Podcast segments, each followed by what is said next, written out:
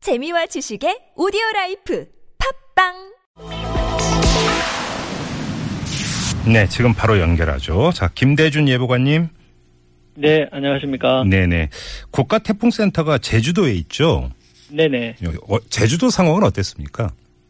예, 태풍 차바의 제주도 상륙 지점이 저희 그 태풍센터와 얼마 떨어지지 않은 제주 동부 지역이어서 예, 예. 강한 비바람을 그대로 느낄 수 있었습니다. 예. 우리가 근무하는 태풍센터 내에도 음. 36.9m/s의 순간 바람과 함께 어허. 200mm가 넘는 폭우가 쏟아지면서 그 예. 시설물이 일부 파괴되고 정전이 음. 일어나는 등의 피해가 있었습니다. 태풍센터도. 네네. 예, 예. 네, 아무튼 이 태풍 어떻게 우리나라는 이제 영향권에서 완전히 벗어난 겁니까? 네, 점차 동해 먼바다로 빠져나가는 상황이기 때문에 예. 동해상을 제외한 대부분 지역은 영향권에서 벗어났다고 할 수 있겠습니다. 네, 세력도 많이 약해진 상태죠. 네, 음, 이게 이제 올여름에 거의 태풍이 우리나라 쪽으로 안 오다가 갑자기 지금 와버렸어요. 예, 여름철 내내 우리나라 부근으로 북태평양 고기압 세력이 강하게 유지되면서 예. 우리나라 쪽으로 들어오지 못했었는데 네. 최근 가을철이 되면서 이 북태평양 고기압 자체가 축소하는 그런 패턴에서 음. 우리나라로 유입되는 경로가 열렸습니다. 예, 역시 그거군요. 근데 지금 애당초 알려진 중량급으로 알려졌었는데 왜 이렇게 큰 피해를 남긴 걸까요?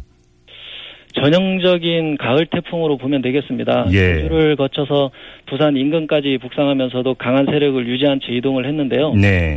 계절이 가을로 가면서 대기나 해양의 이, 이 차가워지기 때문에 네네. 태풍 발생이 유리하지 못합니다. 하지만 예.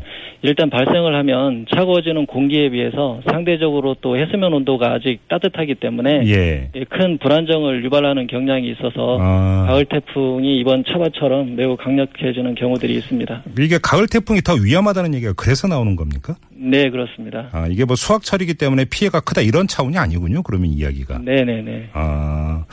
근데 지금 또 다른 태풍이 올라오고 있다는 얘기도 있던데. 현재 필리핀 동쪽 해상에서 예. 태풍의 전 단계인 열대저압부가 만들어졌는데요. 예, 예. 이것은 태풍으로 발달한다 하더라도 북상하기는 힘들 것으로 보입니다. 아, 그래요? 예, 예. 통상적으로 북서태평양 지역은 한 12월까지도 지속적으로 태풍이 발생을 합니다. 예. 그런데 예. 태풍이 올라오려면은 네. 그 태풍이 올라올 수 있는 우리나라 주변의 기압계가 형성이 돼야 되거든요. 예, 예. 음, 그러 그러면 아직은 예, 올라올 수 있는 기압 패턴은 아닌 것 네. 그럼 이 에어리 같은 경우는 뭐 이 북상에서 우리나라한테 직접적인 피해를 주는 건 그렇게 크게 걱정을 안 해도 된다. 이렇게 봐도 되는 네, 겁니까? 그렇습니다. 예, 예. 아, 그래요. 지금 가을 태풍이 상당히 위험하다고 이제 말씀을 해 주셨는데 좀 기억에 남는 가을 태풍이 어떤 게 있었죠? 기업에 남는 가을 태풍이라고 하면 2003년도에 매미가 있었고요. 아, 매미가 가을 태풍이었던가요? 예, 예. 예, 2004년도에 루사도 마찬가지 태풍이 되겠습니다. 예, 이제 이, 그러니까 이- 그러니까 이번 태풍을 보면은 반경은 그렇게 넓지는 않은데 강력한 그 바람하고 강수량 이렇게 예, 지금 나는- 특징 지어줄 수 있는 거죠. 네, 네, 그렇습니다. 예. 그럼 앞으로 이 가을 태풍이 더 우리나라 쪽으로 올 가능성은 어떻게 보세요? 어차피 태풍이 발생을 한 후에 네네. 그 우리나라 부근 또는 동아시아 부근의 기압 패턴이 어떻게 형성되어 있는가에 따라 가지고 영향을 주는지 안 주는지가 알 수 있는 거거든요. 예. 지금 속단하기는 어려운 상황이고요. 예, 예. 가능성은 앞으로도 충분히 있다고 할 수 있습니다. 알겠습니다.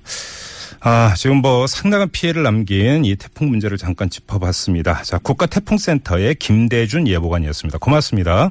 네, 감사합니다. 네.